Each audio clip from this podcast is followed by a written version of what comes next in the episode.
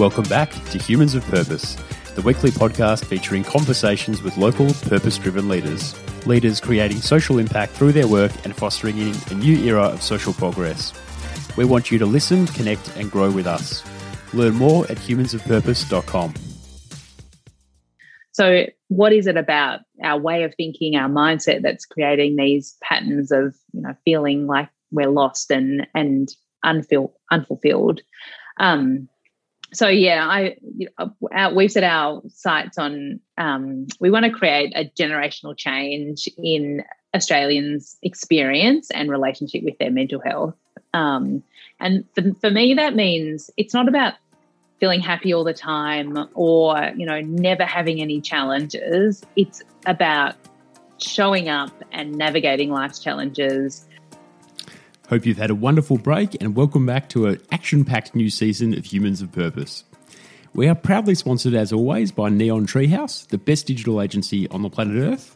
To learn more, just head to neontreehouse.com or hit the link in our show notes. We are also sponsored by Kreol, who are now the official drink of Humans of Purpose. Kreol are committed to redefining the Australian drinks market. The team at Kreol believe that Australian fridges should be full of drinks made from real ingredients that provide a healthy alternative and taste amazing. As loyal Humans of Purpose listeners, you can enjoy a 15% discount on their tasty range of sodas. Just hit the link in our show notes or head to kreol.com.au, click shop, and enter discount code Humans of Purpose on checkout. Bear with me for some brief housekeeping before we get into today's episode. This season on Humans of Purpose, as well as our general coverage of inspiring people whose work is having a positive social impact, we're going to focus on a few key topic areas, including democratic improvement and innovation, meat alternatives or replacements, climate change in reducing carbon emissions, circular and or future economy and sustainability, NFTs, green cryptocurrencies, and technological innovation. Of course, we'll continue to have a strong interest in guest discussions involving social enterprise, purpose driven business, and improving diversity and inclusion, particularly in male dominated fields. If you have any good ideas for guests that might be a good fit for Humans of Purpose and you'd like to make an introduction, please let me know via hello at humansofpurpose.com and use the subject line guest referral. It would be remiss of me to move straight into a new season without taking a few moments to reflect on the massive growth and some great achievements uh, that Humans of Purpose clocked up in 2021, which marked uh, what can be described as a breakout year for the podcast. So, first and foremost, we won a Global Media Award. Uh, that, that was with AI Global Media and Corporate Vision as the most impactful podcast of Australia 2021 pretty big for us. We've been around for three years and we are sort of quiet achievers. We don't really throw in for many awards, so we're very pleased to get that uh, nomination. We reached the top 20 charts and number 18 overall in management uh, podcast in Australia, and we rank in the top 50 in South Africa and New Zealand and have a strong growing presence in the US and UK markets. So, to break into the top 20 podcasts, there are around 2 million plus podcasts uh, globally, in Australia is just a huge achievement for an independent podcast um, that really relies just on my work and the support of the partners. So, very happy with that. Um, onto the partners, we secured major sponsorships with digital agency Neon Treehouse and official drink sponsor Kreol, which is really terrific for me to have that support. And um, it was also a good year for media. We were featured in major publications including Mumbrella, Yahoo News, The Age, B&T, Body and Soul, uh, Lifehacker, and many more. So, good 2021, and here's to a bigger 2022. Now that we've done the housekeeping, I'm pleased to introduce our first podcast of the year with Addie Wootten, who is the CEO of Smiling Mind. Smiling Mind is a not for profit web and app based meditation program developed by psychologists and educators to help bring mindfulness into your life. Smiling Mind have fast become one of the top mindfulness and meditation apps in Australia and now the world. I'm a big fan of Addie and Smiling Mind and everything they've achieved over the journey. They're doing incredibly important work in schools with kids and in homes with families and individuals to help them work on improving their mental health and well-being. An important element of this work, from my perspective, is that Smiling Mind conducts leading research on their programs, and they are all very much evidence based. This is a great conversation with Addie, where we talk about the Smiling Mind journey, what mindfulness actually means, and how their solution is having a major impact in Australia and beyond. We also talk about what the future interventions might look like and how technology is opening up new opportunities to improve our mental health and well-being. I hope you enjoy my conversation with Addie as much as I did. So I am absolutely thrilled to be joined by Addie. Welcome, Addie. Hi, how are you going? It's so good to have you on the pod. You look uh, refreshed. You look like you might have just been for a good run or something. I did pop out before our chat, Mike, just to get a bit of fresh air between the, all the Zoom calls that we're all living through at the moment in this lockdown. Yeah. But yeah, feeling good. As Gee, good I'm, as you can be. I'm sorry I had to put you through another Zoom session. I would much prefer to have you over, but uh, with the lockdown, you know, just got to play by the rules and do what we can. Exactly. It's good. Yeah. Yeah, no, look, I want to just get into it. And uh, first, I think a good starting point might be to talk about your transition from clinical psychology to, to starting Smiling Mind and just some of your thinking around that, your journey, and um, some of the key drivers of that decision making.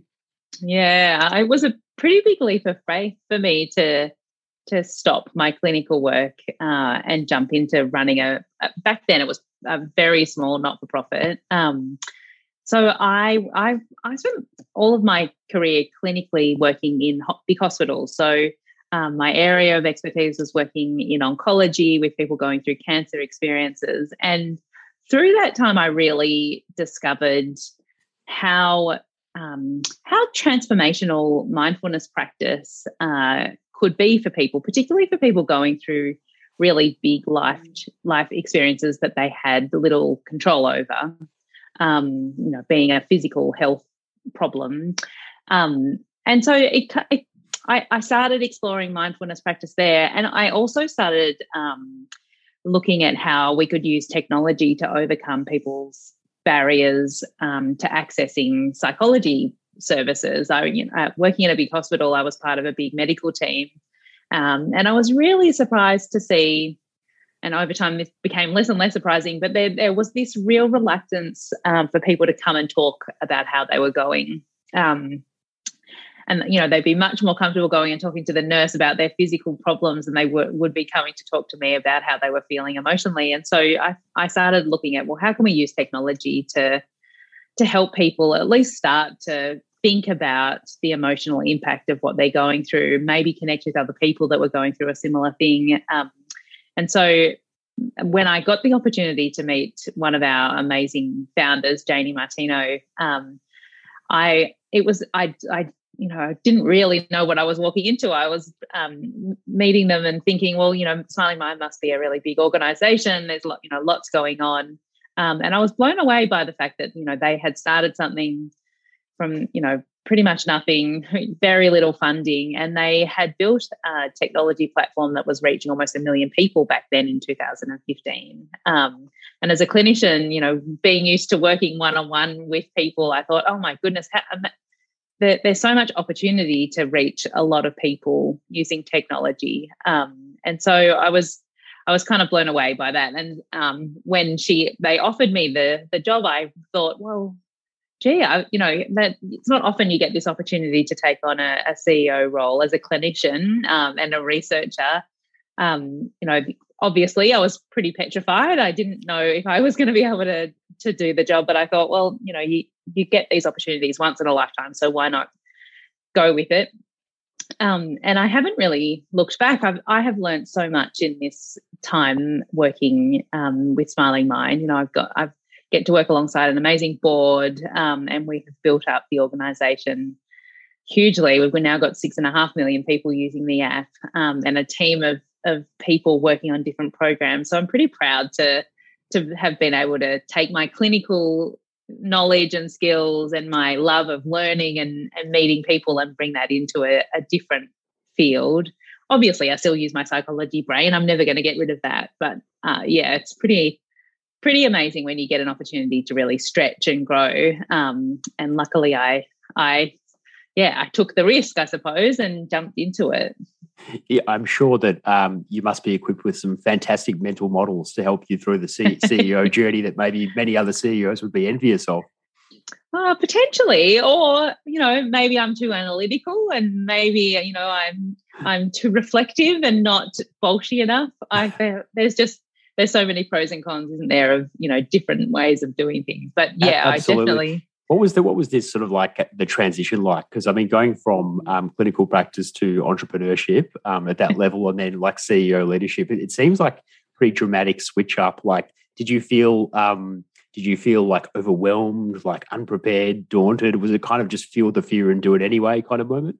yeah, all of those things. Yeah, I I think I mean, a lot of it that in that questioning, that imposter syndrome kind of feeling of like, oh, do I really know what I'm doing? Am I going to do this right? Um, but also, yeah, that that embracing of of the unknown and yeah, exactly, feeling the fear, going with it, and then like making mistakes and lots of mistakes along the way, and but being open enough, I suppose, to learn from the mistakes. And you know, I, I think you can't do anything without having a good group of people around you. So making sure I, you know, I had a good, good whole range of different mentors and people I could bounce ideas around with.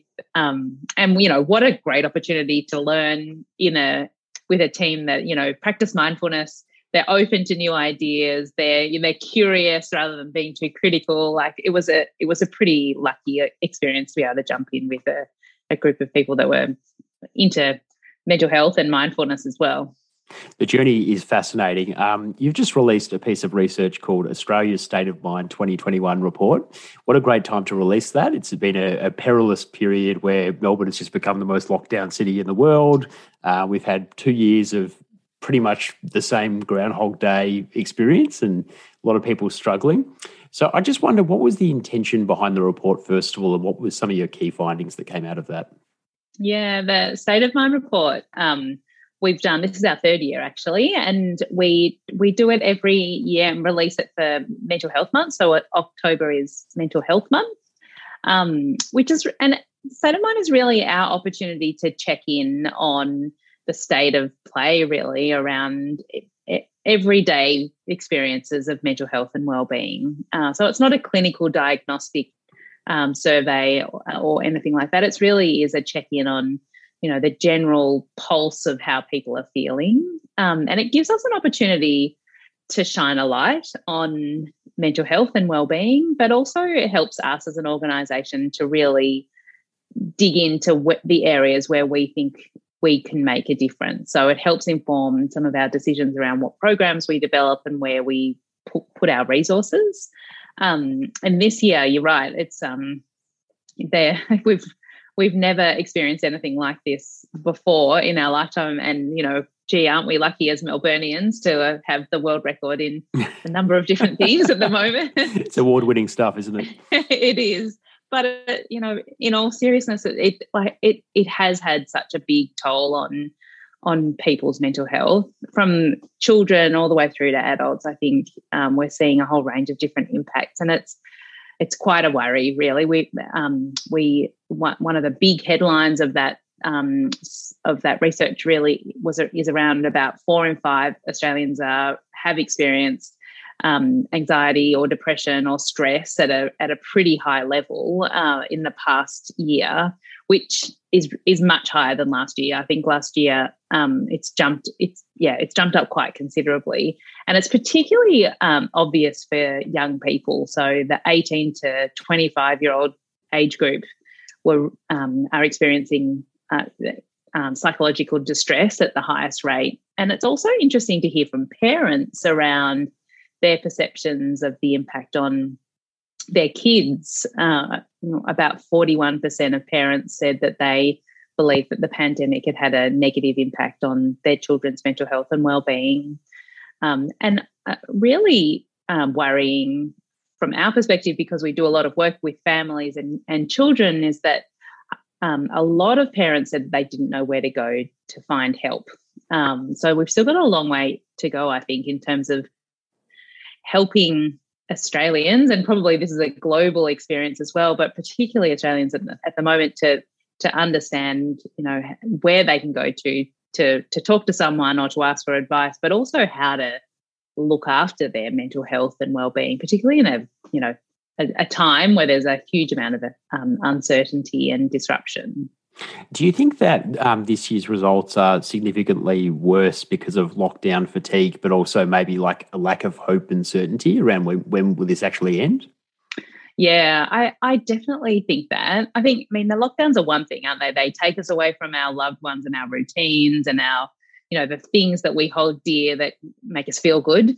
Um, but I think that that underlying level of uncertainty, and that is a global uncertainty as well, isn't it? We don't really know what will happen with with the virus and we don't know when borders will open and when we'll be able to return to things that we we love to do. Um, and also i think it, it kind of shakes the foundations a bit doesn't it? You know this the, the ongoing not knowing um, yeah i think it's i think it's taught me one thing that um, routine is so precious for our sense of self and our well-being and it really you, is yeah and when you can't rely on some of the things that give you that um, because I think we design our lives a bit around what renews us and what refreshes us.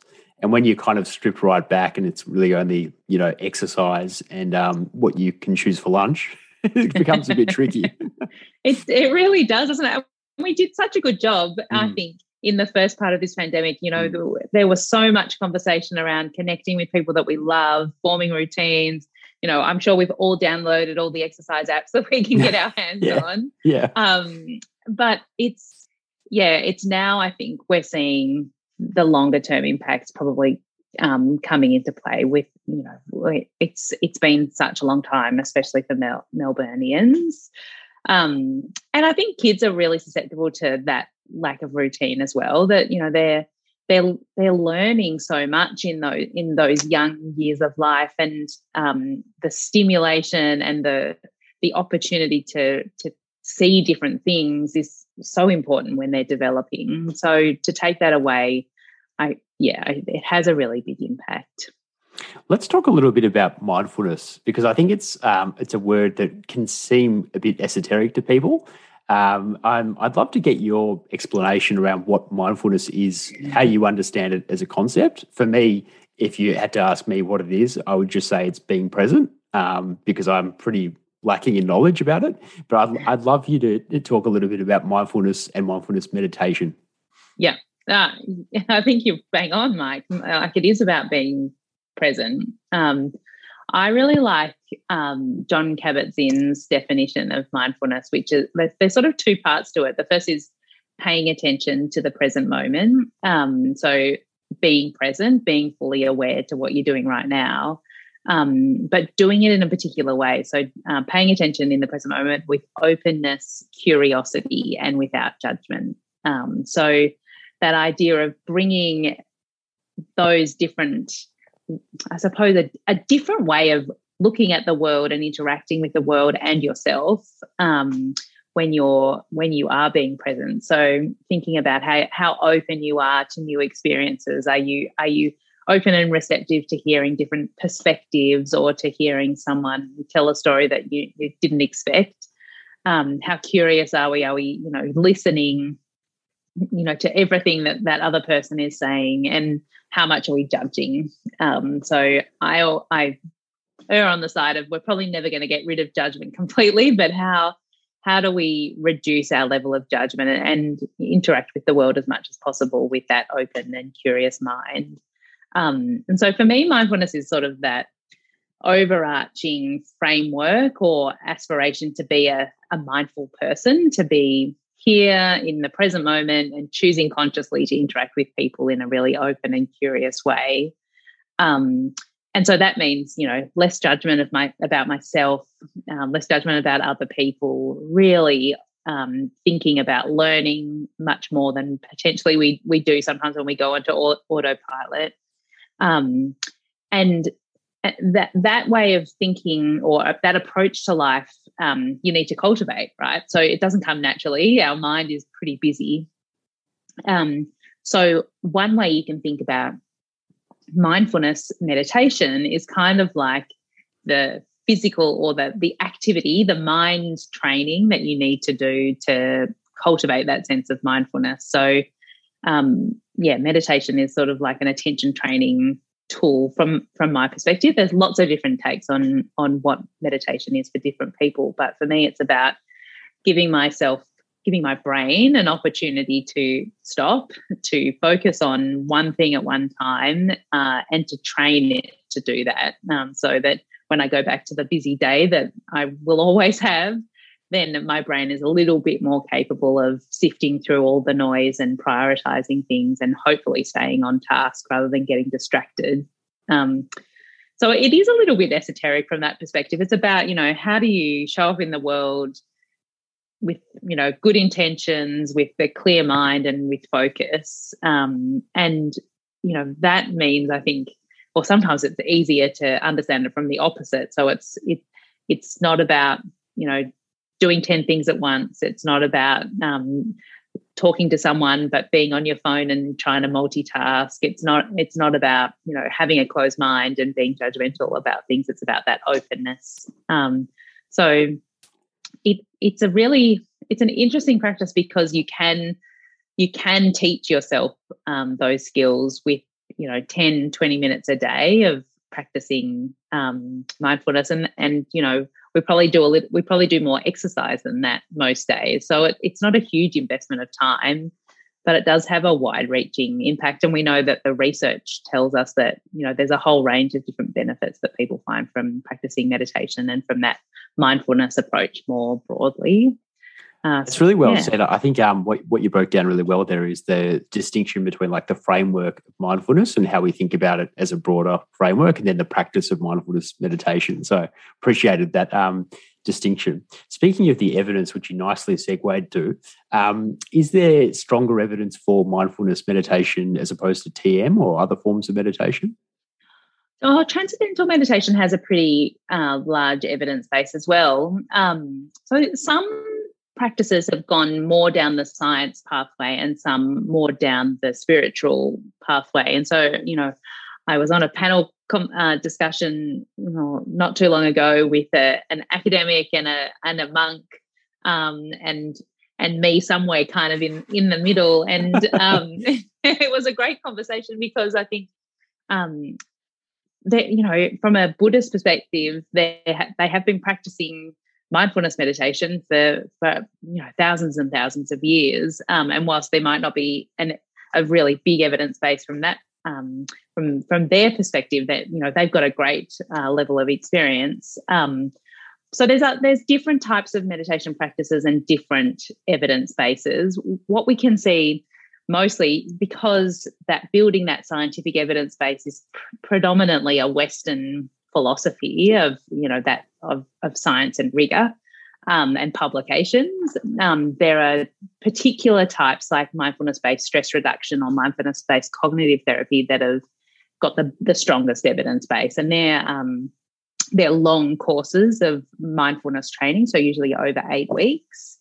Um, but they've also done some, some you know, neuroscientific brain imaging studies um, with monks who have been meditating for years and years, and you know, tried to track the the, the brain changes. Um, so, yeah, there there is a, a, whole lot of different research, um, but it's yeah, I think if you're interested in mindfulness, it it really is about like digging into an area that that if you're interested in the science, start yeah, have a look at, at the science. It's quite broad. There's a whole range of different areas you can, you can explore, but finding the right approach that resonates with you, I think, is probably the best the best place to start because you're probably more likely to continue to practice if you if it feels comfortable and and right for you that feels like the trick for sure. So it's got to be something really the evidence is very much shaped by your likelihood of continuing the practice. And yes. to, you know, like I feel like with all these tools and apps, um, you know, it's all about how do you keep going. And um, a lot of it actually, interestingly, now seems to be about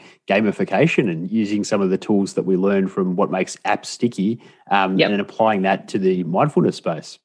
Yeah, it definitely when we're looking at mindfulness apps, um, we can yeah, there's definitely a lot of consideration going into how how do you help people form a habit and then maintain that habit and keep coming back to it. Um, you know, different organizations will have different motivations for why they want to do that. Um, but from our perspective, we yeah, we look at that as well.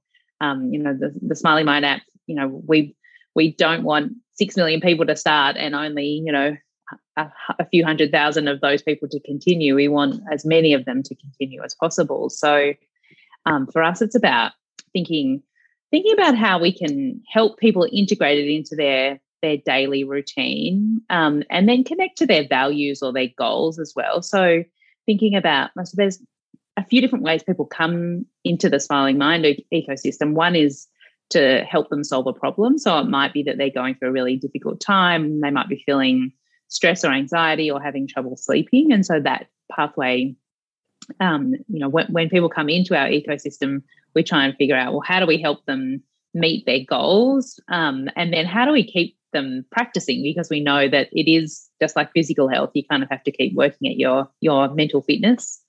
Um, and then the other pathway are other people that are coming into um, for self improvement and you know really looking at a, a, broader approach. And that again, I think we need to be able to tap into helping people see what their progress is and and how they're working towards um, achieving goals or um, or insights into themselves and how they're they're learning about themselves. So yes, there's a whole lot of stuff that goes into that, um, and we're trying to do that. you know, it, it's now it sounds a bit sneaky, and um, you know, I think everyone thinks all you know, it's kind of like Facebook getting all of our information and and using it against us, but what we're trying to do with technology is is mimic the experience that you would have with a person. So if you know if you and I were you know working together to to learn how to meditate, we'd be talking about it. We'd be sharing you know the things that are really hard. We'd be we'd be celebrating successes.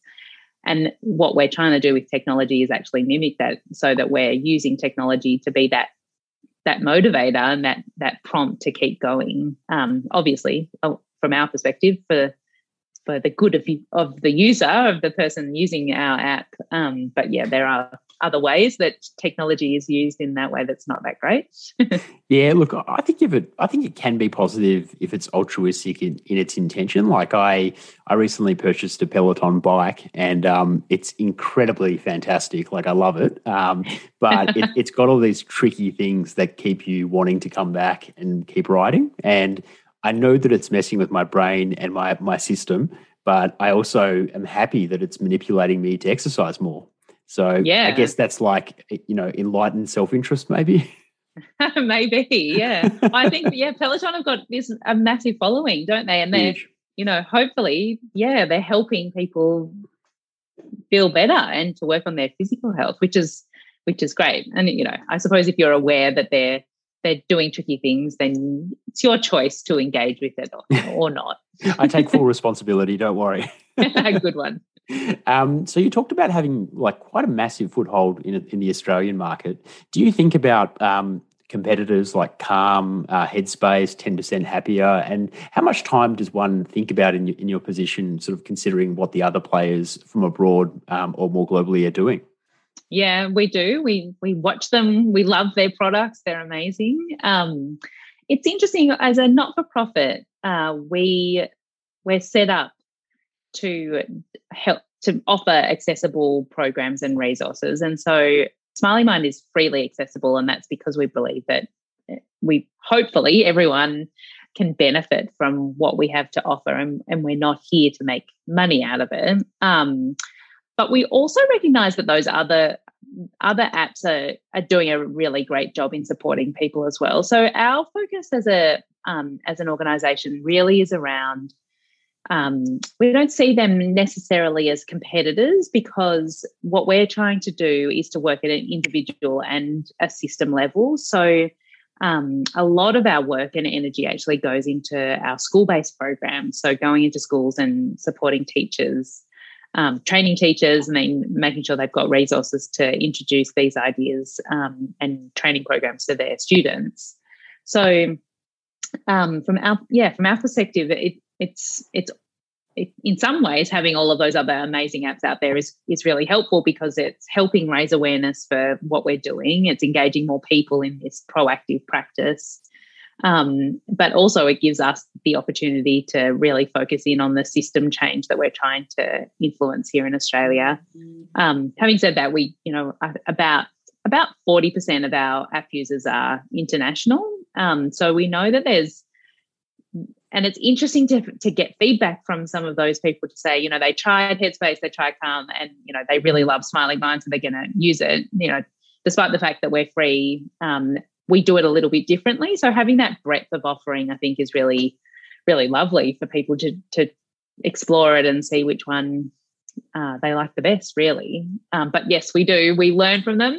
We try not to copy them too much, but we definitely do, we definitely do look at what they're doing and then try and figure out where our point of difference is. Because, and I suppose as a not for profit too, where you know we need to invest our money wisely. We don't, you know, we're we're using money that's from really generous supporters, and so there's no point in us doing exactly the same as what is already available. Um, yeah. So we really try and focus in on areas that are are not being developed by other organisations. If you are happy to talk about it, I'm curious what some of the key measures of success are that you look at for how um, how Smiling Mind is growing and the impact that it's having. Yeah. Oh, oh this is a million dollar question, Mike. Um, lots of different things. So um, we set ourselves a um, a reach goal um, a few years ago to reach five million Australian children and young people.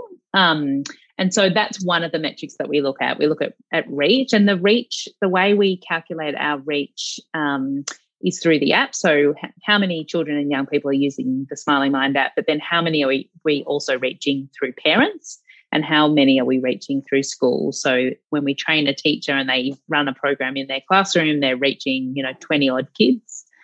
So, that's one way that we look at, at um, our impact. So, reach is the sort of the first phase of that. Um, and then the second phase is to look at, well, how often are they coming back and engaging? So our monthly, we call them monthly mindful users. Um, how how many how often are they coming back and re-engaging with our programs?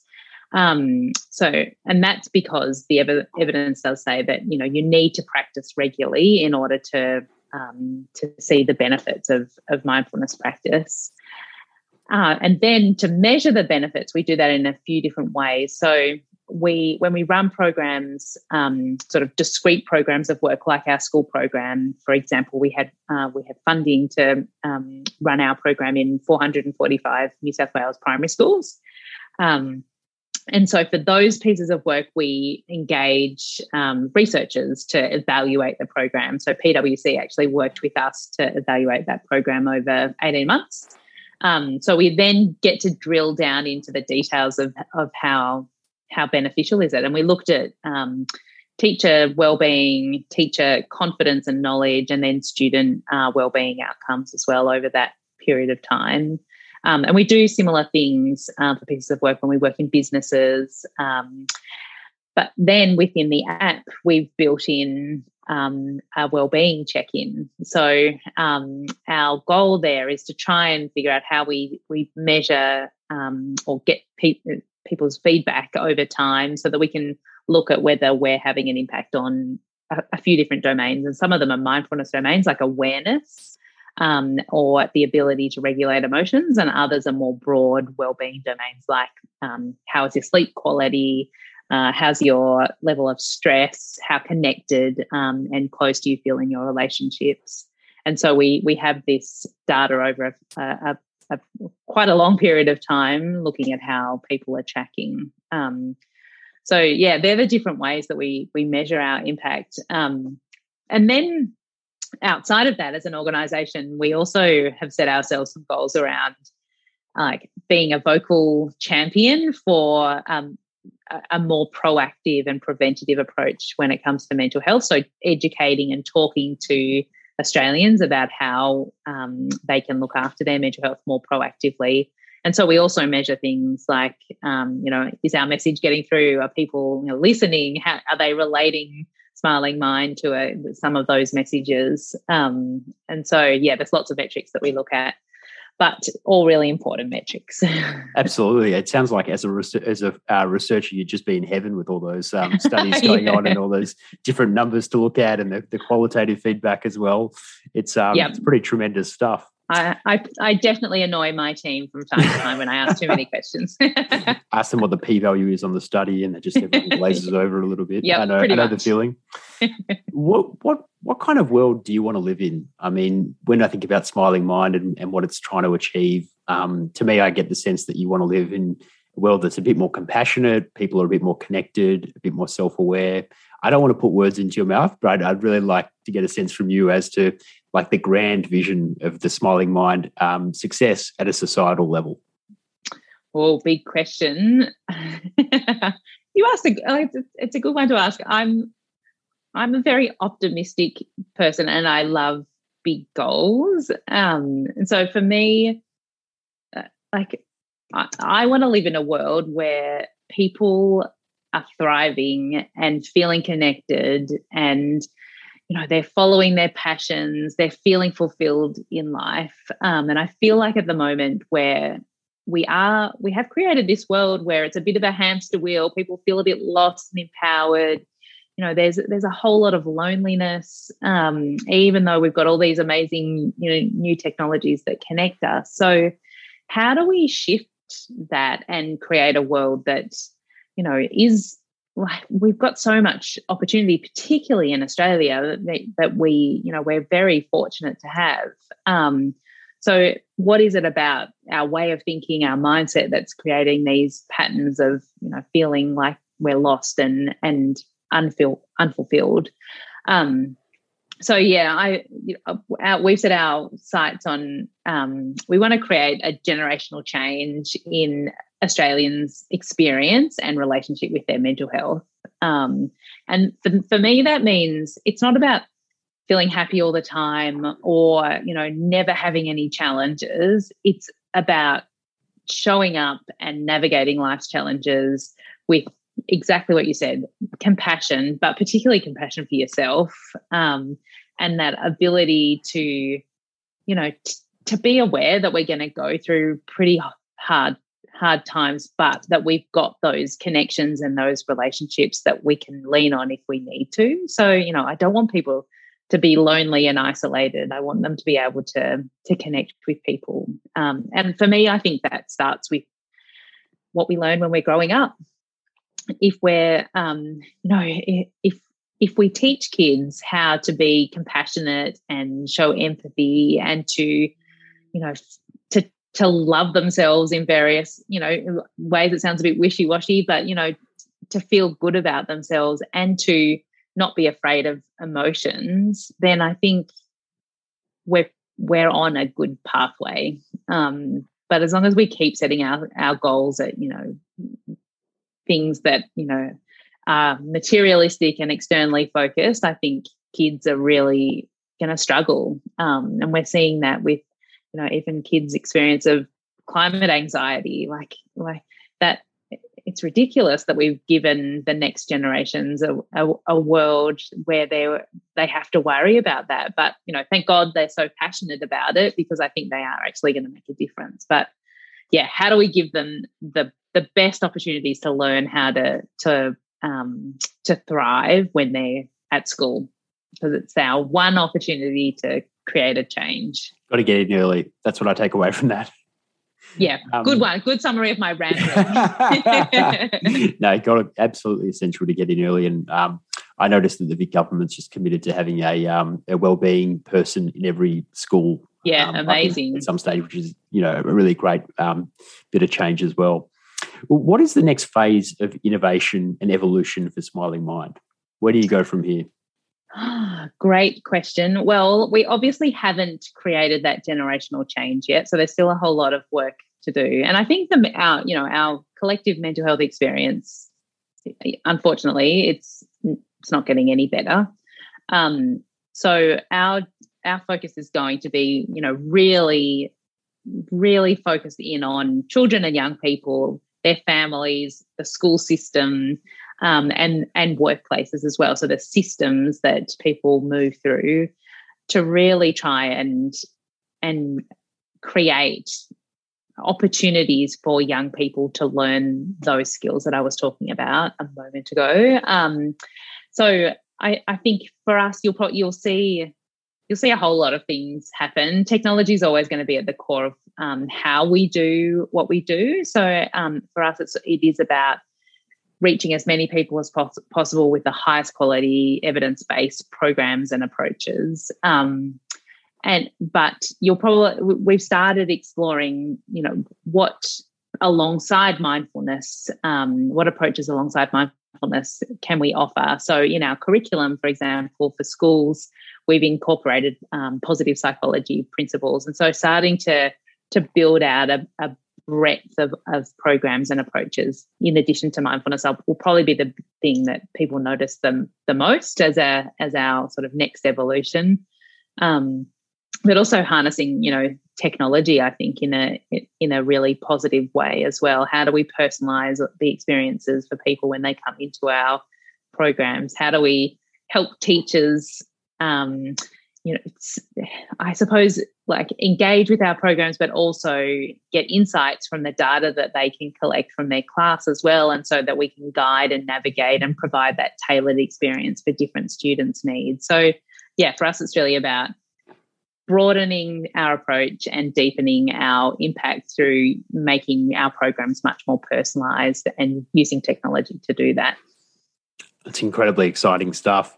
Um, because you know this is very much your space I'm, I'm not relying on you for like you know authoritative like game changing you know the world is on the edge of its seat advice here but if somebody is struggling um, with, with mental health you know what are some of the top things they can do to kind of change their dynamic or their situation? Ah oh, big question again mike. Um, well i think the first thing to recognize is like you're not alone that I, I think one of the things that we really struggle with is that we we don't recognize that we all have a mental health and we all experience different things. I think sometimes when people are going through a really hard time, it feels like they're, you know, they're so alone in that experience and that nobody else will understand. Um, but the chances are, if you reach out to someone, they will understand because you know we we will all pretty much go through some period of time in our life where we're having a really difficult mental health um, experience. Um, so don't be afraid to reach out to to talk to someone. Um, I think talking is probably the best thing that you can do for for your mental health if you can find the right person to talk with, and that doesn't necessarily mean a professional. Um, it could be someone in your friendship network, but what we know is that when you're going through a really difficult time from a mental health perspective is that you know it, you end up in your head. You you it's really hard to get out of those patterns of thinking and criticism or hopelessness. Um, and so talking it through and help finding a way for for people to to help you navigate that is i think a, a really important part of that. Um, i you know, I think the health professionals that we have in this country are extraordinary. Um, so finding the right GP for you um, and potentially, you know, talking to a psychologist or a counselor or a psychiatrist, I think is is really, really a good idea because you know they they've been that that's what they do. They they live and breathe mental health, and um, but finding the right person for you is really important. And I know that that's really hard at the moment, in particular, because um, our there's huge demand and it's really hard to get in to see people. Um, but it shouldn't be hard to get into a GP. So I definitely encourage people to talk to their GP. Um, the other thing is to think about the the other the other ways that you can look after your mental health. So um, you know they, they sound very simple, but they're so important. Like sleeping well is really, really important, and getting exercise is really important. It helps you sleep well, but it also changes all your hormones within your body. Um, so doing things like that, while they sound, you know, like they're probably not going to fix fix things that you you know are really worrying you, they actually can make a really big difference. Um, and you know, yeah, exploring things like like meditation um, or working through other strategies, I think it is really important. Um, but yeah, the biggest thing I think is to realize that you're not alone. There, there are people out there that really do care, even if you haven't met them before. Like it's a, it's quite remarkable how many you know amazing health professionals and um, even you know the, the, amazing counselors on Lifeline who really do care um, and want to help. Um, so yeah, it's it's so complex. It, there's not an easy fix, but you know, just like our physical health, there there are there are systems and processes there that we can we can use that will help us. Yeah, fantastic answer and a very difficult question. I acknowledge. Um, how about for yourself, just to preserve good mental health? I'm curious, what are the indispensable parts of your day and the, the things that you kind of rely on to help you be at your best? Great question. Um, routine has saved me this. Um, well, what has it been? More than 18 months now. Um, I think I am a person that really benefits from from setting a routine, and my routine, um, I think, has to be so has to include exercise in some form. I, um, for me, if I couldn't get outside and get fresh air, then I think my mental health would be a lot worse than what it is at the moment. So physical exercise is really important. Um, I definitely have a routine around sleep. Um, so I force myself to make sure that I go to bed and I wake up at a pretty similar time um, every day, even even with you know the changes in commute and or not having a commute. Um, so that I think that's been really helpful for me as well. Meditation is a part of my my daily practice. Um, as well as kind of giving myself some space. So I try and find some time at the start of the, day, the day to set my intentions and to think about, well, okay, what have I got on today? What do I what do I want to get through? Um, and I think part of that is like setting intentions and then also acknowledging and celebrating achievements, even if they're really small achievements. I, you know, yeah, clearing my inbox is a massive achievement and i feel very proud when i can do that. Um, but it, you know it's simple things like that that actually really do help me feel better i think as well as connecting with people. And i'm fortunate um, to be able to you know i get to talk to lots of really interesting people which gives me energy i think um, yeah. I think you've nailed just about all of the elements that I hold dear as well. The, the, only other one, I, no, you actually did mention that just getting outside into the fresh air and, you know, with the longer days, getting a bit more sun, um, and even combining that with exercise is a fantastic way to go about it too. Yep, so important. Imagine if we couldn't get outside, it would it would oh, be so hard. It would just be yeah, it'd be a shocker. Hey, um, this has been a fantastic conversation. How can people uh, connect with you and learn more about your incredible work? Ah, well, lots of different ways. Find me on LinkedIn. Always happy to have a chat with people personally. Um, but yeah, if you want to have a look at Smiling Mind, download our app.